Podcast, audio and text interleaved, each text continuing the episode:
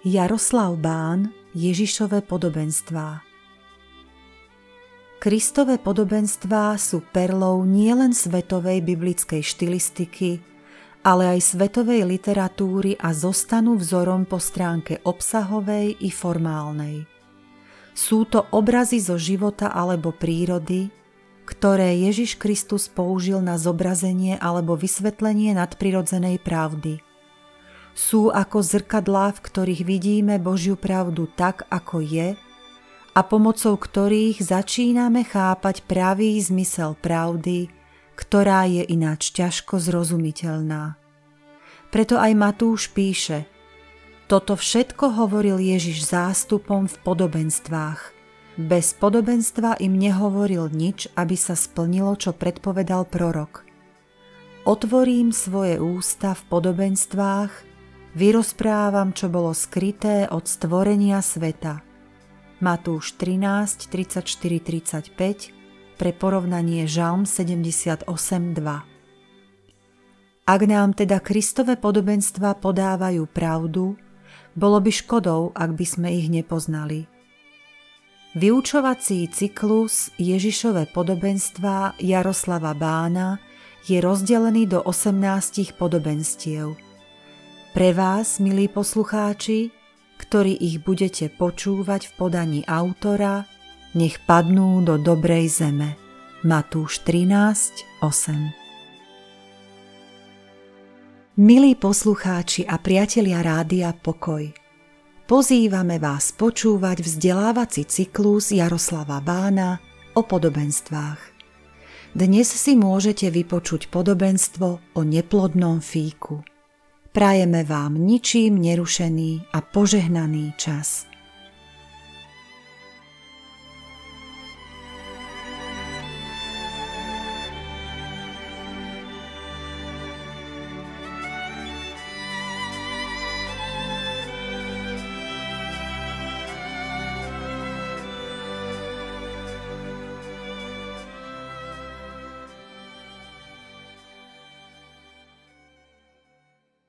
Podobenstvo pána Ježiša o neplodnom fíku je u Lukáša v 13. kapitole a to podobenstvo je veľmi zvláštne tým, že keby sme ho vytrhli z kontextu a neštudovali v kontexte Božieho slova, tam, kde je napísané, tak by sme prišli ku totálne iným záverom, než je treba prísť. Prečítajme najprv a potom budeme sa mu venovať. Čiže Lukáš 13 a čítajme a od 1. až po 9. verš, lebo to, to je jeden celok. Toto nemôžeme oddeliť. V tom čase prišli za ním nejakí ľudia a rozprávali mu o Galilejcoch, ktorých krv zmiešal Pilát s ich obeťami. On im odpovedal. Myslíte si, že spomínaní Galilejci, ktorí tak trpeli, boli väčší hriešnici ako ostatní Galilejci? Nie hovorím vám. Ale ak sa nebudete kajať, všetci podobne zahyniete. Alebo si myslíte, že tí osemnácti, na ktorých padla väža v Siloe a zabila ich, boli väčší vinníci ako ostatní Jeruzalemčania? Nie, hovorím vám. Ale ak sa nebudete kajať, všetci takisto zahyniete. A povedal toto podobenstvo. Istý človek mal vo vinici zasadený figovník. Keď prišiel hľadať na ňom ovocie, nič nenašiel. Preto povedal vinohradníkovi. Pozri, už tri roky chodím hľadať na tomto figovníku ovocie a nič nenachádzam. Vytni ho, na čo zbytočne vyčerpáva zem. On mu odvetil. Pane, nechaj ho ešte tento rok okopem ho a pohnojím. Možno na budúce prinesie ovocie. Ak nie, vytneš ho.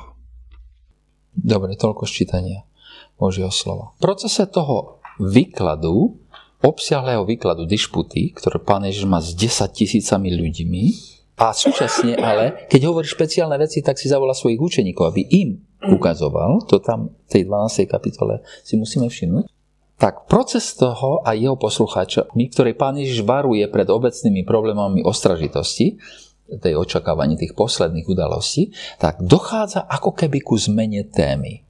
Všimnite si, jak, jak tá zmena témy nachádza. To istého času boli tam prítomní niektorí, ktorí mu rozprávali o tých Galilei. A áno, na záver, alebo, alebo v procese toho rozprávania, zrazu prídu tam nejakí ľudia a chcú meniť tému. Chce, chcú zmeniť tému. A pánu Ježišovi to veľmi vyhovuje. On ich teraz učil o tej ostražitosti v očakávaní posledných vecí a chce im povedať, že majú porozumieť, že potrebujú žiť život pokánia. My sme počuli dneska to, to slovo o tom, že máme hľadať najprv kráľovstvo Božie, ale to nás brat aj viedol ku pokániu, ale tá nezodpovedaná otázka stále zaznievala, keď ste si všimli ráno. Hľadáš najprv kráľovstvo Božie. Predal si už všetko. Hľadáš to, čo je Božie. Na prvom mieste sú Božie priority tie prvé. A Pán Ježiš vlastne chce povedať svojim učeníkom na záver, že potrebujú žiť život pokánia, život, čo činením pokánia prináša úvod, ovoce a iba tak uniknú súdu. A jemu veľmi vyhovuje, keď sa tam objavia náhodní ľudia, ktorí akože chcú meniť tému. Oni len pánu Ježišovi nahrajú k tomu, aby im to vysvetlil, to, čo strašne pasuje na záver toho učenia, dlhého učenia pána Ježiša. Tí nejakí ľudia, nevieme kto boli, tí nejakí ľudia, rozprávajú pánu Ježišovi o Galilejčanoch, ktorých krv zmiešal Pilát s ich obetami. A historicky vieme o takomto, o takomto masakri, ktorý bol vykonaný na Galilejčanoch, ktorí boli v Jeruzalemskom chráme. Oni obetovali v chráme Pilát rozpoznal, že to všetci, čo teraz obetujú v chráme, sú členovia skupiny Galilej, ktorí sa volali Galilejci, a zeloti. A to bola skupina, ktorá, ako radikálna skupina, oni sa aj volali Galilejci a my čítame o nich v skutoch 5.37, tam je Judáš Galilejský, je, ktorý zomrel pri jednom takom povstaní. Tak to je tá skupina tých ľudí. Pilát rozpoznal, že všetci, čo teraz obetujú, sú tí Galilejci, vojde s vojakmi do chrámu a zmasakruje ich tam. No na bezpečnom mieste prišla smrť. Hej? Čiže to, to oni zomierajú, keď obetujú. Hej? Oni, jedna vec bola ich politická názor, alebo aj to bol, nebol viac než názor, oni zabíjali Rímanov. Keď mohli, tak zabili. Hej. To boli zeloti, áno. Vlastne spomenutie tých Galilejčanov povražených chráme je ako keby slovný prostriedok, ako priviesť pozornosť na ľudí, ktorí boli špeciálne označení ako hodní súdu. Lebo pán Ježiš v 12. kapitole hovoril o súde, o poslednom súde. A títo boli hodní súdu. Tí nejakí ľudia, čo to, to, to prinášajú. A je to odraz tej e, všeobecného názoru tej doby, že kalamity prichádzajú na človeka, čo je veľmi hriešný a zaslúži si to.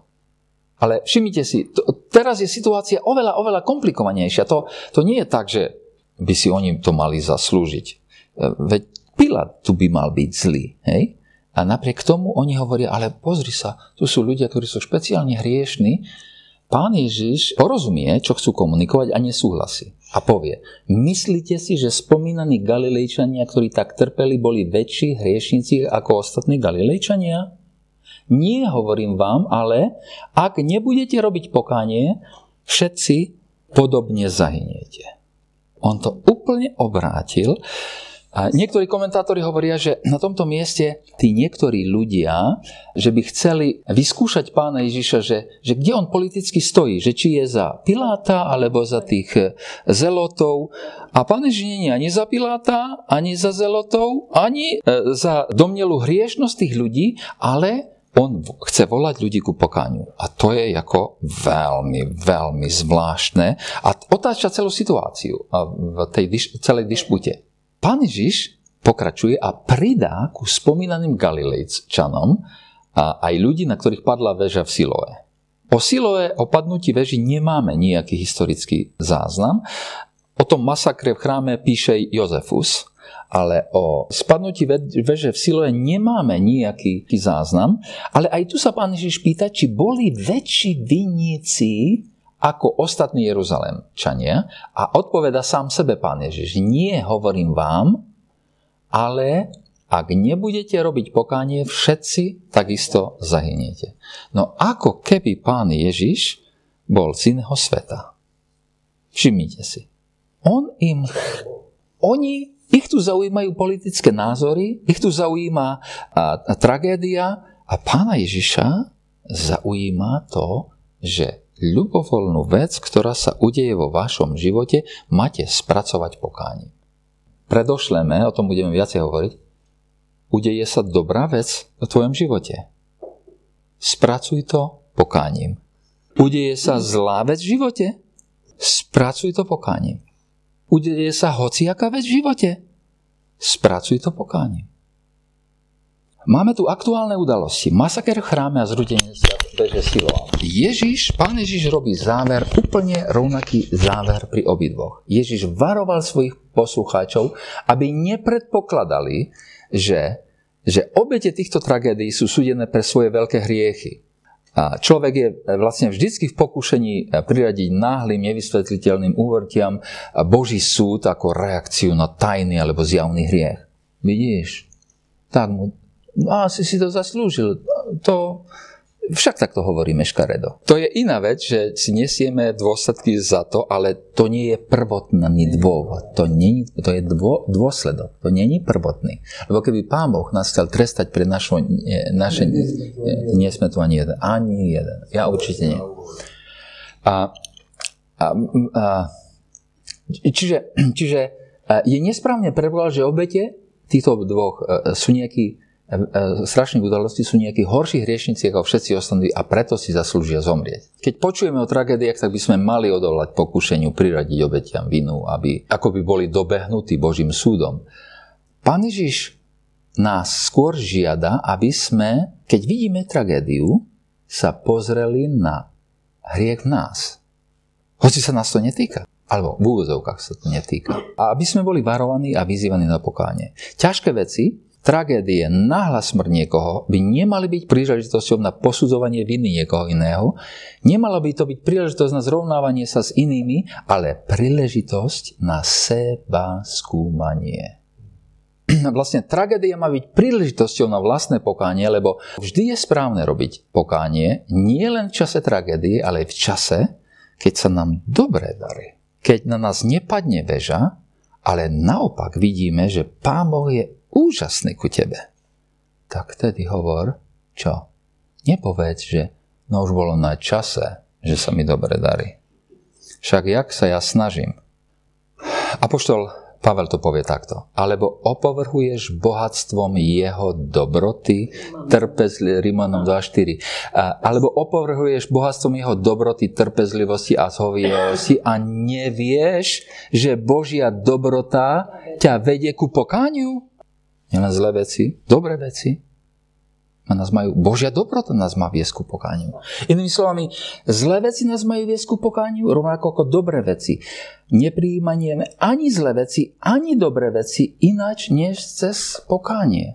Ako by písmo hovorilo, alebo spracúvávajte, alebo prežujte všetky veci cez pokánie, lebo to je cesta, na ktorej nebudete trpieť sme na záver super učenia.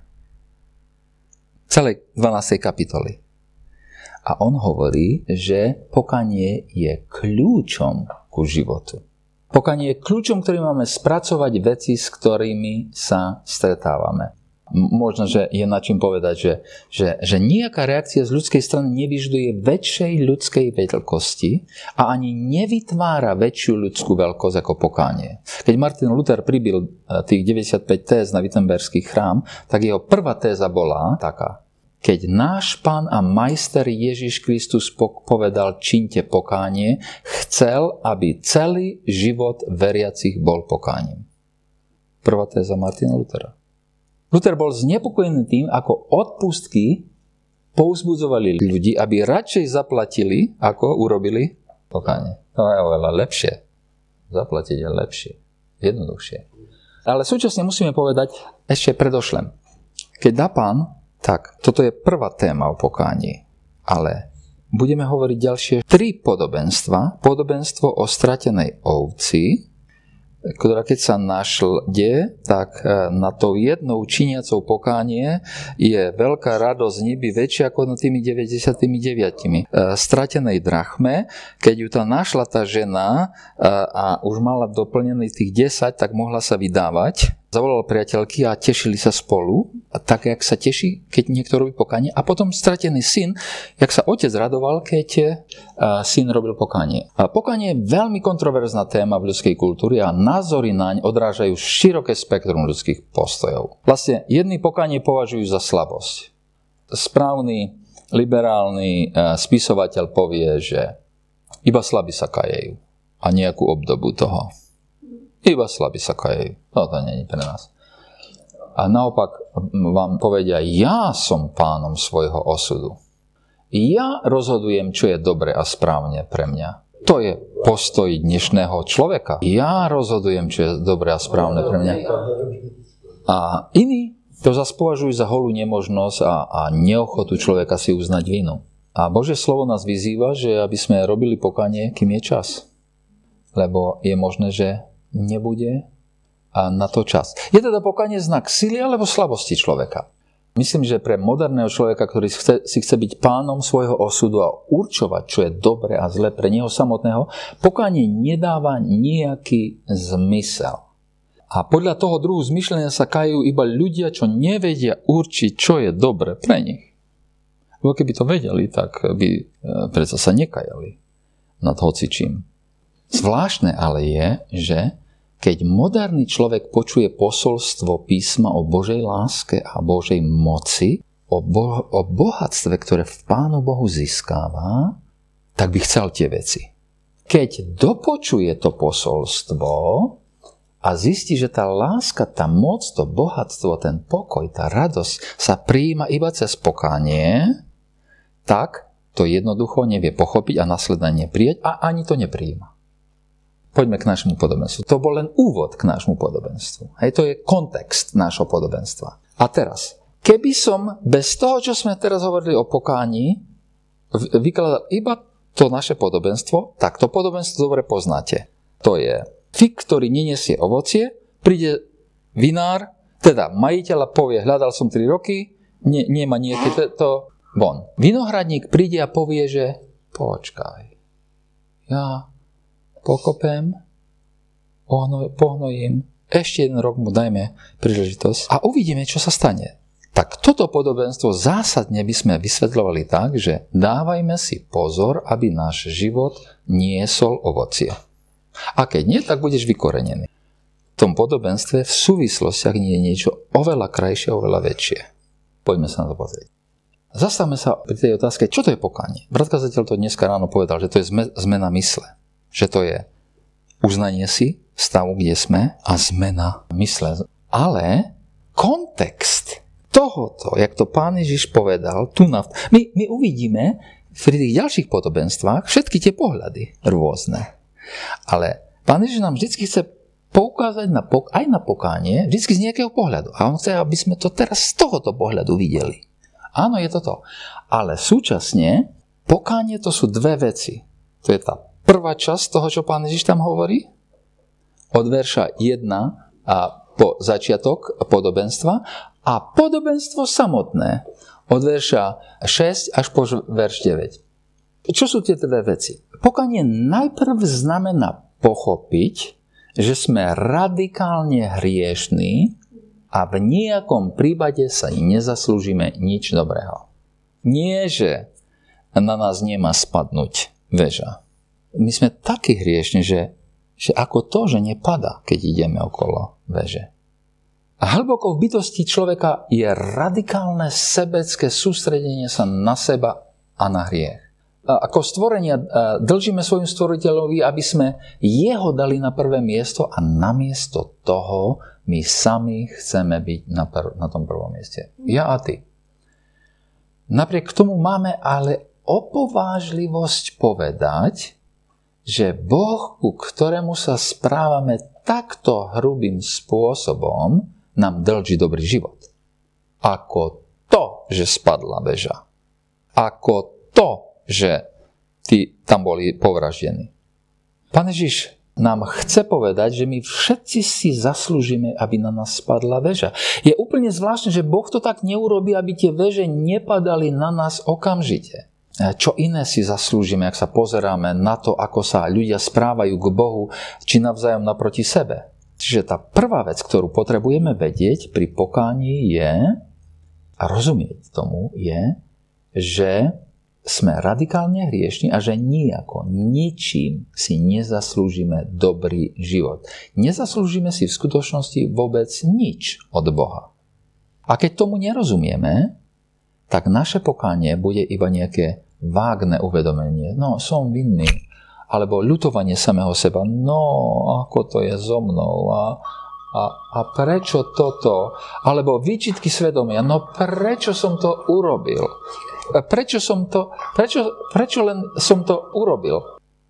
Bez toho porozumenia, že sme radikálne hriešní, naše pokánie bude iba vágne uvedomovanie si viny, výčitky svedomia a možno, že ešte aj ľútosť nad sebou.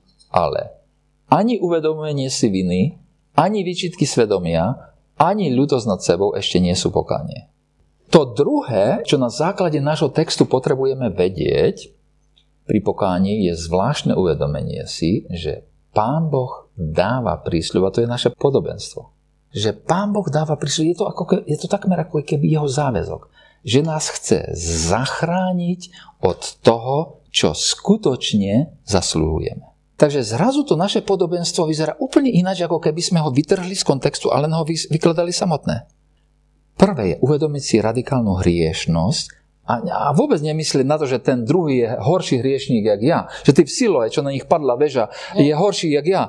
A, a prečo, radšej sa pýtaj, prečo na teba, prečo na mňa nespadla tá väža v Siloe. Ale to druhé je úžasné, a to je naše podobenstvo, že Boh dáva sám prísľub, že nás chce zachrániť od toho, čo si skutočne zasluhujeme za náš hriech.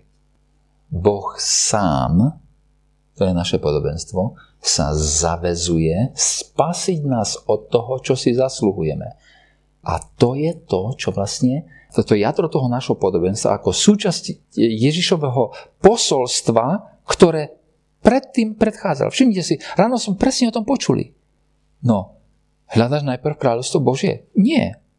Spracuj to pokáním, lebo čo iné si zasluhujeme. Takže naše podobenstvo. Je tam muž, čo má vo vinici zasadený figovník, prišiel, aby na ňom hľadal ovocie, nič nenašiel a ten figovník si, e, si zaslúžil byť vyťatý. A povie vinohradníkovi, pozri, už 3 roky chodím hľadať na tomto figovníku ovocie, no nič nenachádzam. Vytni ho. Na čo zbytočne vyčerpáva zem? Ale ten vinohradník prejaví zľutovanie. Ten vinohradník cíti záväzok, dostať ovocie z toho figovníka. To nie je trest v prvom prípade. Naopak, záväzok vinohradníka. Ja strašne teda, preženiem to teraz strašne, ale vy, vystihuje to, čo je tam. To, ja z toho chlapca vytlčiem, všetko urobím, čo, čo sa dá. Všetko urobím, čo sa dá, aby som z neho dostal ovocie. Toto je obraz. Aby som neho dostal pokánie. Kto je pripodobnený tomu figovníku? No to sme my, ľudia viery. A najprv je to Izrael, treba povedať. Keď sa pozrieme na celý starý zákon, tak to je Izrael. Ale my sme duchovný Izrael, takže sme to my, ľudia viery. Teraz, čoho obraz je tu ovocie? Kontext podobenstva doslova diktuje, že v tomto prípade neprítomnosť pokánia zodpoveda nedostatku ovocia až v druhom rade, až v širšom slova zmysle je to samozrejme aj ovocie ducha s Galatianom 5, 22 a 23. Kto je vlastník vinice? Je to Boh, náš Otec. Kto je vinohradníkom?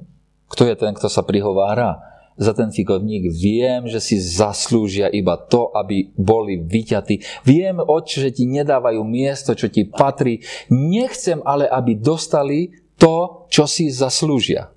Nechcem, aby na nich padla väža. Nechcem. Chcem z nich dostať pokanie. To je ten e, vinohradník Pán Ježiš. Jednoznačne. Koho zásluhou a na či úkor ten figovník nedostane to, čo si zaslúži. Je to zásluhou Ježišovou. Je to zásluhou a je to na jeho úkor. On oroduje, on sa zmilováva, ale aj on je ten, čo, čo platí prácou. On je ten, čo ide k ocovi a povie, ja pôjdem na kríž, ja znesiem pohanu, ja zaplatím za to všetko. Keď moji bratia a sestry urobia pokánie, tak nech žijú, prosím, Otče. Daj im čas, daj im druhú príležitosť. Čo to je za pokánie? Čo to je za ovocie, ktoré má dosiahnuť starostlivosť toho vinohradníka? Ako to rozpoznáme, že počas toho extra roku milosti žijeme život pokánia? Z pohľadu toho nášho podobenstva, teraz nehovoríme o generálnom pohľade na pokáni, ale z pohľadu nášho podobenstva. Keď prídu dobré veci i zlé, tak ich spracovávame postojom pokánia. Keď prídu dobré veci, tak nepovieš, už bolo na čase Bože, však pozri sa, jak sa snažím. Toto nie je nejaké pokánie. Ale naopak povedz, nič z toho dobrého, čo mi dávaš, si nezaslúžim. Je to iba milosť. A ak by som stratil všetky tie veci budúce týždeň, tak viem, že vinohradník s veľkým V sa o mňa stará, že som v jeho rukách, že som obklopený starostlivosťou najlepšieho vinohradníka. To je pokánie v tomto momente. Robme pokánie, keď prežívame dobré veci. Ak nie, ak si myslíš, že už je na čase, že Pán Boh predsa má požehnať dobrého človeka a ty sa snažíš byť dobrý, tak v tom nemáš radosť. Ešte viacej. Oberáš Pána Boha o jeho slávu. A ešte viacej. A seba oberáš o sladkosť tej skúsenosti s dobrom od Boha. Bez pokánia.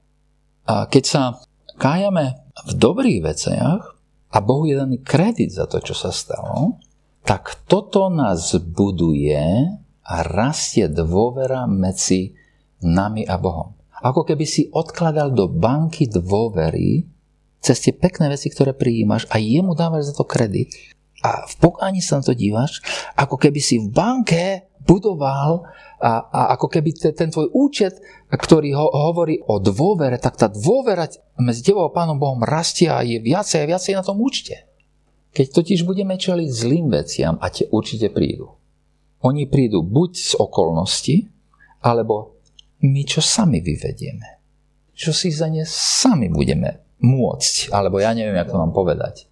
Tie zlé veci tie prídu tak budeme môcť stavať na vybudovanom vzťahu dôvery s Bohom a nebudeme musieť byť nahnevaní.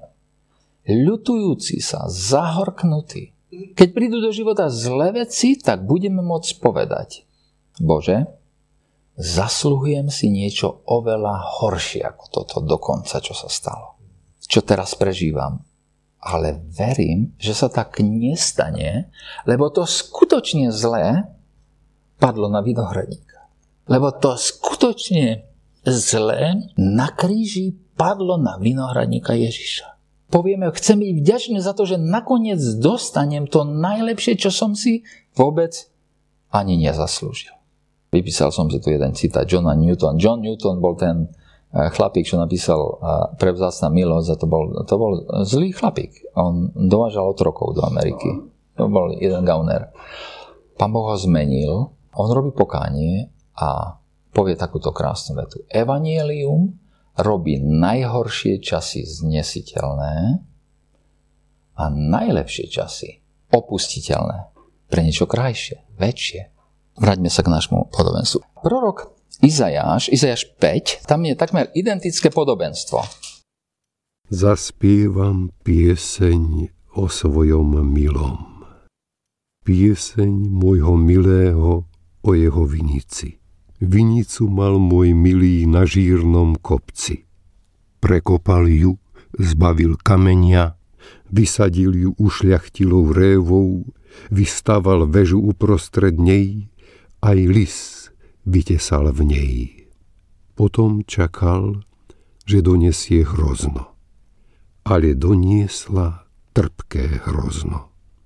A teraz Obyvatelia Jeruzalema a mužovia júdsky, rozsúďte prosím medzi mnou a medzi mojou vinicou. Čo ešte bolo treba spraviť na mojej vinici, čo by som nebol na nej urobil? Prečo doniesla trpčiaky, keď som čakal, že donesie hrozno? Teraz však chcem vám oznámiť, čo urobím svojej vinici. Odstránim jej ohradu a spasúju. Zborím jej múr a pošliapujú. Pripravím jej rýchly koniec. Nebude zrezaná ani okopaná, prerastie bodľačím a trním. Oblakom však prikážem, aby ju neskrápali dažďom. Identická situácia však. Pieseň o vinici. Majiteľ ju skypril, vyzbieral z nej kamene, vysadil ju najlepším viničom, v jej strede postavil väžu, do skaly vytesal lis. Urobil absolútne všetko, aby tá vinica mohla rodiť. A tá vinica nezarodila. Zarodila len plánky.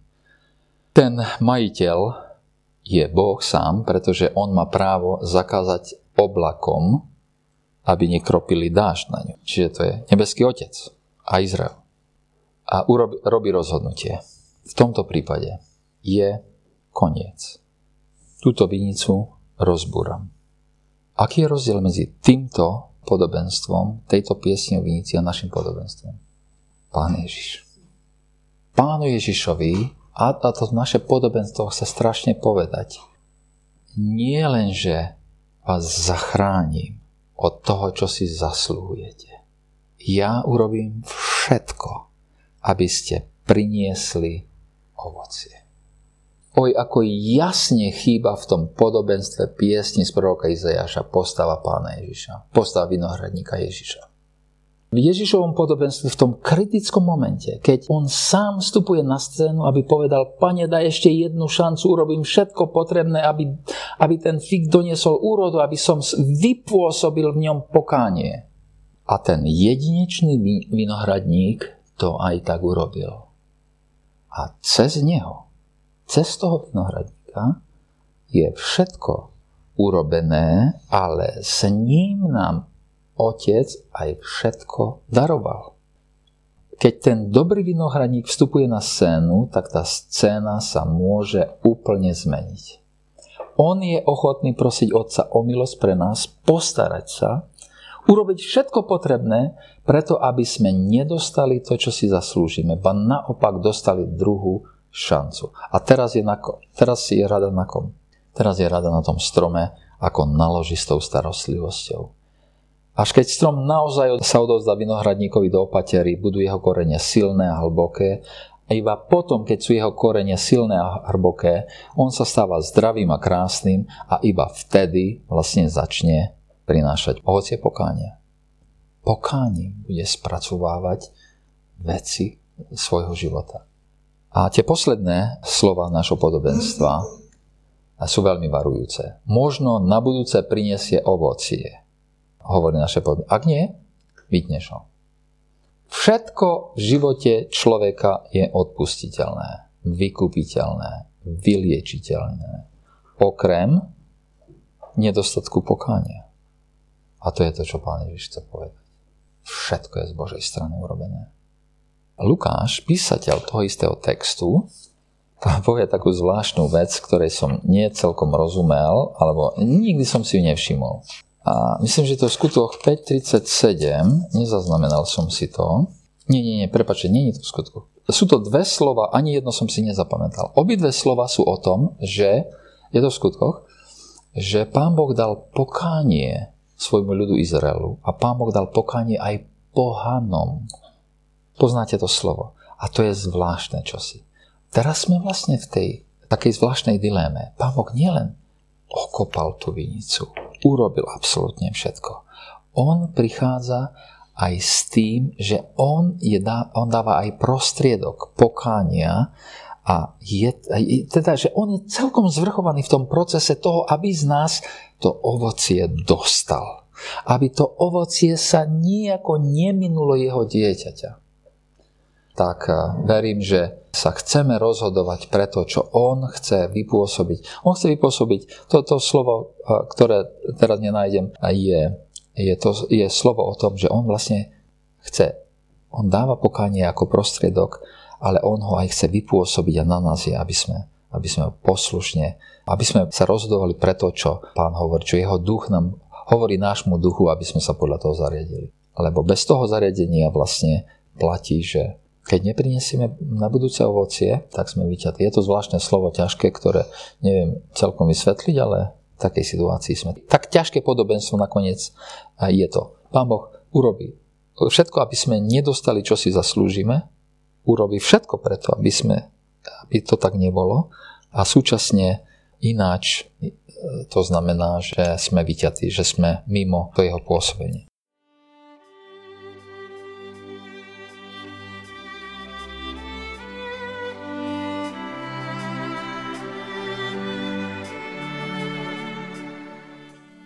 Počúvali sme vzdelávací cyklus Jaroslava Bána o podobenstvách. Zajtra v rovnakom vysielacom čase vás pozývame vypočuť si podobenstvo o priateľovi o polnoci. So žehnaním a vďakou sa lúčime s vami, milí poslucháči. Do počutia.